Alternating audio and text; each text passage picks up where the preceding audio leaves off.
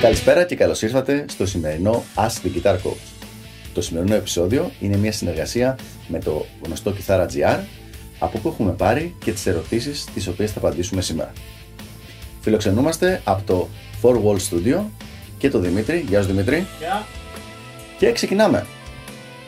Η σημερινή ερώτηση είναι μια αρκετά συνηθισμένη αλλά πολύ σημαντική ερώτηση.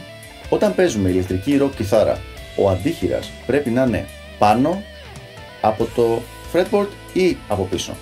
Φυσικά στις απαντήσεις κάτω από το post έγινε ο συνηθισμένος χαμός. Άλλοι λέγανε πρέπει να είναι από πίσω, άλλοι λέγανε πρέπει να είναι από πάνω, άλλοι λέγανε ότι δεν είσαι ροκ άμα δεν είναι από πάνω κτλ. Άλλοι λέγανε ότι πρέπει να είναι πλάι και διάφορα έτσι ωραία πραγματάκια. Για να δούμε λοιπόν πώς μπορούμε να λύσουμε αυτή την αρκετά συνηθισμένη αλλά πολύ σημαντική απορία. Ποια είναι η σωστή θέση για να παίζουμε ηλεκτρική ροκ κιθάρα? Ο αντίχειρας από πίσω ή ο αντίχειρας από πάνω? Η απάντηση είναι πάρα πολύ απλή. Και οι δύο. Τι εννοώ? Υπάρχουν δύο θέσεις παίξηματος της ηλεκτρικής κιθάρας όσο αφορά το ροκ ιδίωμα. Και υπάρχει λόγος που το διευκρινίζω αυτό. Υπάρχει η ίσια θέση με τον αντίχειρα από πίσω, είναι σχεδόν ίδια με την κλασική. Δεν είναι ακριβώς ίδια γιατί έχουμε λίγο πιο πλακέτα δάχτυλα για να μιουτάρει το θόρυβο.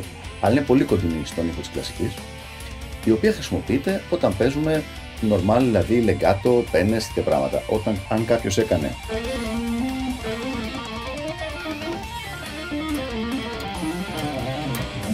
το χέρι θα ήταν πίσω, ίσια ευθεία, δεν θα φαινόταν καθόλου αντίχειρας. Υπάρχει όμως η δεύτερη θέση, η οποία είναι η θέση του bend, η οποία χρησιμοποιείται για οτιδήποτε έχει σχέση με bends και τα παράγωγά του. Δηλαδή, είδατε ότι εδώ έκανα βιμπράτο, το οποίο βιμπράτο είναι μια σειρά από bends, σηκώματα και κατεβάσματα.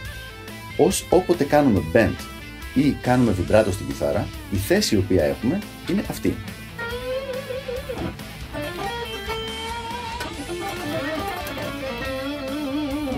Αν όμως παίζουμε μια κανονική κλίμακα ή οτιδήποτε άλλο που δεν έχει bend ή βιμπράτο, τότε αυτό που χρησιμοποιούμε είναι η θέση που είναι πιο κοντά στην κλασική, η straight θέση όπως τη λέω, με τον αντίχειρα από πίσω.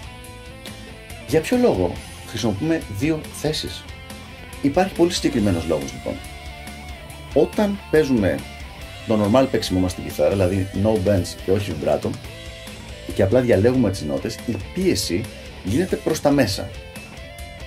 Όταν όμως παίζουμε vibrato και bending, η πίεση είναι προς τα μέσα και πάνω.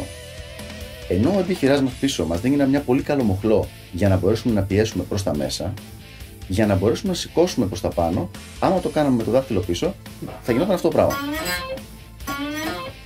Και επειδή δεν θέλουμε να γίνει αυτό, χρειάζεται να δημιουργηθεί αυτή η γωνία. Έχουμε παρακάτω άλλη ερώτηση, στην οποία θα μιλήσουμε για το σωστό bend και το σωστό vibrato, αλλά για την ώρα κρατήστε αυτό.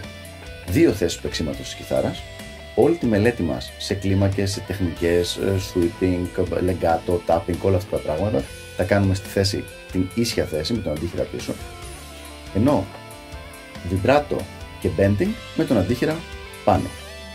Τώρα, μια παραλλαγή της ερώτησης είναι ότι πολλές φορές βλέπουμε κόσμο που ρωτάει «Μα καλά, είδα τον Πετρούτσι ή είδα τον Κερκ Χάμετ ή είδα τον οποιονδήποτε ότι έχει συνέχεια το χέρι πάνω». Πρόσεξε να δεις τι γίνεται. Όταν υπάρχει μια γρήγορη φράση ή σχετικά γρήγορη φράση, η οποία περιλαμβάνει και πολλά bends μέσα ή πολλά βιμπράτα, δεν μπορεί συνέχεια να αλλάζουμε έτσι τη θέση μας. Οπότε είναι μια κατά κάποιο τρόπο υποσυνείδητη στρατηγική επιλογή της κιθαριστικής τεχνικής του παίχτη το να κρατήσει για λίγη ώρα παραπάνω το δάχτυλο, το χέρι του έτσι, αντί να κάνει ίσιωμα και ξανά,